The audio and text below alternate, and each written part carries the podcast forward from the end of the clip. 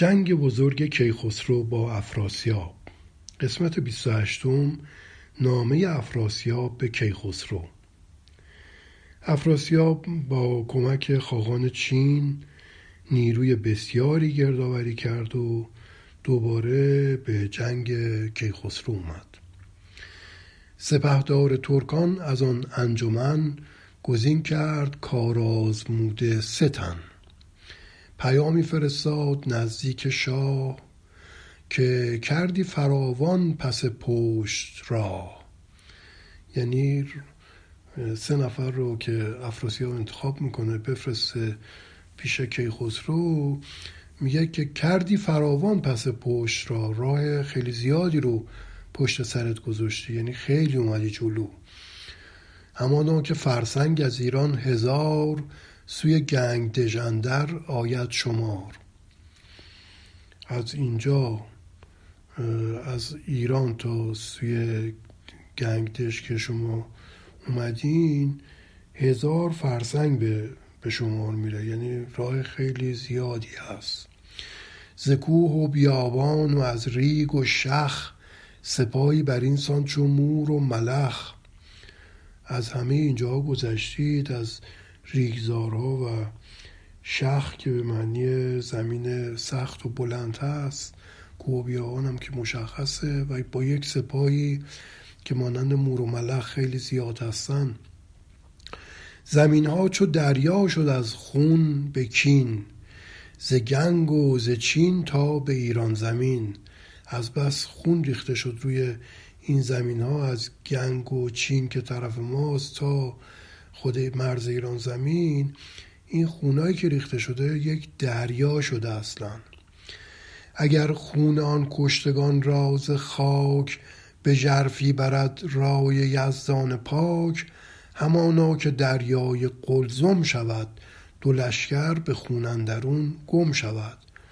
اگر خداوند تمام اینها رو خونها رو از روی این خاک خونه که از دو طرف کشته شده این رو جمع بکنه و در یک جای ژرف بریزه اون اونجا مثل دریای قلزم خواهد شد که دریای قلزم هم به ژرف بودنش مروان دریای سرخ هست که هم به ژرف بودنش و هم شاید هم مثلا اون موقع این سرخ بودنش هم مطرح بوده که خون رو اونجا بریزه.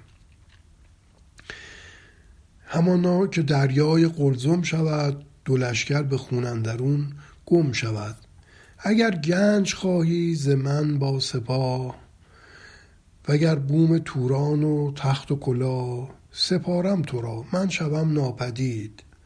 جز از بند جان کان ندارم کلید. جز از بند جان کان ندارم کلید. یعنی هر چی که بخوای از من گنج بخوای سپاه بخوای سرزمین توران رو بخوای تخت و کلاه من رو بخوای.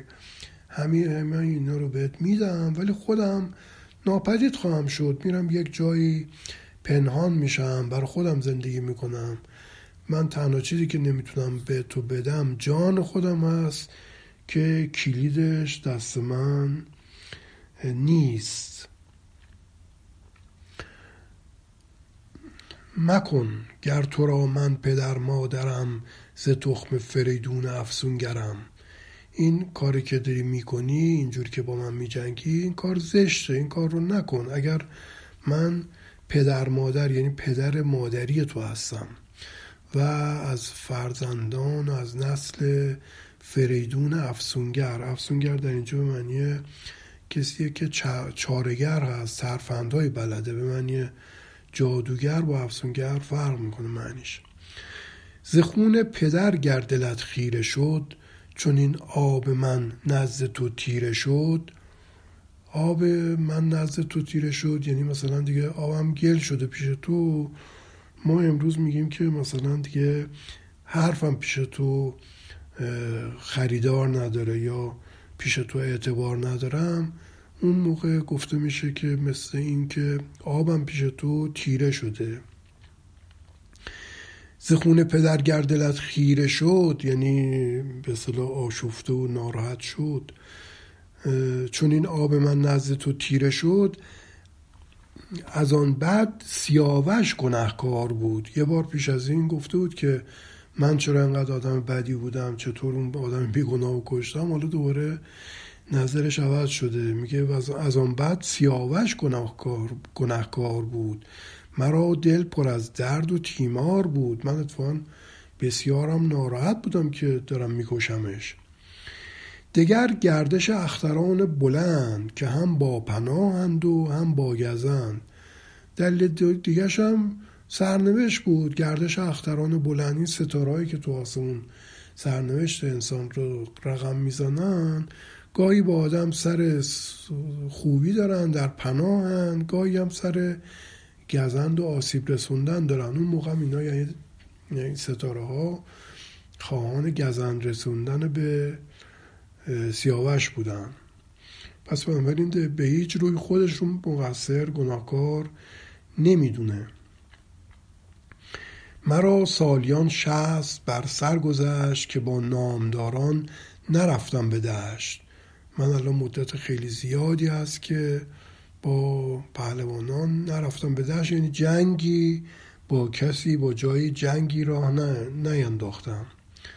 تو فرزندی و شهر ایران تو راست به رزمندرون چنگ شیران تو راست حالا چاپلوسی می‌کنه دیگه.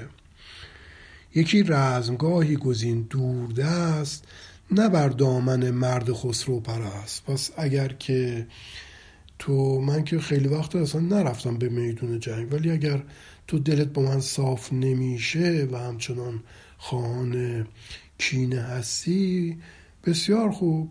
یک جایی رو انتخاب بکن یه رزمگاهی گزین دورده است. نه بر دامن مرد خسرو پرست جایی نباشه که هوادارای تو طرفداران خسرو طرفداران خسرو که همون ایرانیان میشن اینها نزدیک دامن اینا نباشه در یه جای دوری باشه. بگردیم هر دو به آوردگاه به جایی که از او دور ماند سپاه. میریم یک جایی میجنگیم که اونجا از سپاهیان به دور باشه. در دسترس سپاه ما یا سپاه شما نباشه. اگر من شوم کشته بر دست تو ز دریا نهنگ آورد شست تو اگر که من به دست تو کشته بشم و شست در اینجا به معنی قلاب هست به معنی تور هست و اون قلابی که تو می‌زنی از دریا نهنگ بیاره یعنی خیلی بخت باد یار باشه تو با خیش و پیوند ما در مکوش. بپرهیز و از کینه چندین مجوش. اگر یه همچین وضعیتی شد و من به دست تو کشته شدم دیگه تو با این خیشاوندان ما با کسانی که باشون پیوند داریم با اینها در نیفت و از انتقام گرفتن و از جنگ دیگه دست بکش پرهیز کن. و اگر تو شوی کشته بر دست من به زنهار یزان که از آن انجمن نمانم که یک تن بپیچد ز درد وگر بیند از باد خاک نبرد. ولی اگر تو به دست من کشته بشی من خدا رو گواه می‌گیرم و در برابر خدا سوگند می‌خورم که به اونها زنهار بدم. نمانم که یک تن بپیچد زبر نه نمی‌گذارم بماند نمی‌گذارم یک نفر از ایرانیان از درد به خودش بپیچه. اینقدر حواسم جمع خواهد بود و هواشون رو خواهم داشت. و اگر بیند از باد خاک نبرد حتی نمی‌ذارم گرد و خاک میدان نبرد رو باد براشون بیاره. یعنی کاملا در امن و امان خواهند بود. زگوینده بشنید خسرو پیام. چون این گفت با پور دستان سام. این حرفا رو پیغام ها رو میشنوه که خسرو بعد حالا میره پیش رستم پور دستان سام و یک به یک نوع میشه گفت باش مشورتی می‌کنه. که این ترک بدساز مردم فریب نبیند همی از بلندی نشیب. میگه این تورانی بدساز یعنی بدنهاد و فریبکار مردم فریب عوام فریب این از جای بلندی که هست نشیب رو نمی‌بینه. یعنی نمی‌بینه که در خطر نابودی قرار گرفته. این که رو به سرازیری هست این رو نمی‌بینه. از آورد چندین بگوید همی مگر دخمه شیده جوید همی؟ انقدر صحبت از جنگ بکنیم و جنگ بکنیم و نمی‌دونم با من بیام با تو نورد بکنم می‌کنه. انگار که همون دخمه که برای شیده برای پسر افراسیاب که اسم دیگهش پشنگ بود و در جنگ با همین کیخسرو کشته شد و اون رو گذاشتن توی دخمه میگه اینم انگار می‌خواد راه اون رو بره. یعنی اینم می‌خواد کشته بشه. مگر دخمه شیده جوید همین نبیره فریدون و پور پشنگ از آورد با او مرا نیست ننگ. و اینم که من برم باش بجنگم من با کسر شهنم نمیشه. برای من ننگ نیست چون اون نبیره فریدونه و پسر پشنگ است. یعنی آدم کوچیکی نیست که حالا من بخوام برم باش بجنگم. مثلا بگن زشته و اینا بدو گفت رستم که ای یار بدین در مدار آتش در کنار. بدین در یعنی به خاطر این در این باره. آتش در کنار داشتنم یعنی ناآرام بودن و شتاب زده رفتار کردن. کسی که آتش کنارش هست تون تون مثلا کارشون می‌کنه که آتش نسوزونتش بدو گفت رستم که شهر یار بدین در مدار آتش در کنار. رستم بهش میگه که در این باره شتاب نکن زود تصمیم نگیر. که ننگ است بر شاه رفتن به جنگ وگر هر هم نورد تو باشد پشنگ. حتی اون موقعم که به جنگ پشنگ رفتی یا حالا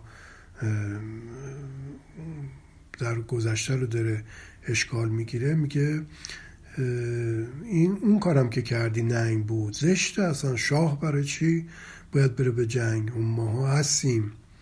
دیگر آنکه گوید که با لشکرم مکن جنگ با دوده و کشورم.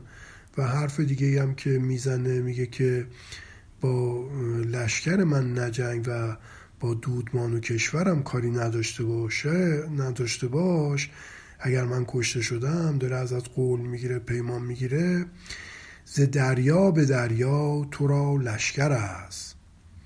کجا رایشان زین سخن دیگر است. این حرف یک مقدار سزاوار شایسته نیست ولی حقیقتیه. میگه از دریا تا دریا یعنی از یک فاصله خیلی زیاد مثلا از دریای چین تا نمی‌دونم سیر دریا آمو دریا.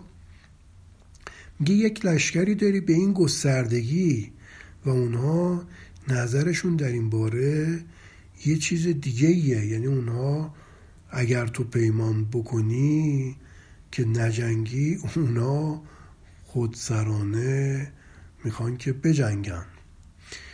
این استقلال جنگ افروزان یک چیز ضد ارزشی است. ولی بعد اینکه کیخسرو و حتی رستم تکیه می‌کنن روی اینکه اگر پیمان ببندی باید به پیمانت وفادار باشی این یک جنبه ارزشمندی داره. نشون میده که این توی فرهنگ ایرانی پسندیده است در صورت که اون یکی هم وجود داشته. بالاخره واقعیت جامعه بوده که نظامی ها دلشون می‌خواد بجنگن. وقتی مخصوصا توی وضعیتی باشن که می‌دونن پیروزی ازشون از اونها هست دلشون می‌خواد بجنگن. و این خب چیز زشتی است چیز ضد ارزشی است و حتی برای این کار ممکنه فرمان کیخسرو رو بذارن کنار. اگه بگه که نه جنگید اونا به کار خودشون ادامه بدن. ولی جنبه ارزشمندش هر دو رو فردوسی بیان می‌کنه دیگه. جنبه ارزشمندش این است که رستم داره به کیخسرو میگه خب اگه توی همچین قولی بدی پیمان بدی بعد از کشته شدن افراسیاب تو بهش اینجا قول دادی که ما با سپاه تو کاری نداریم.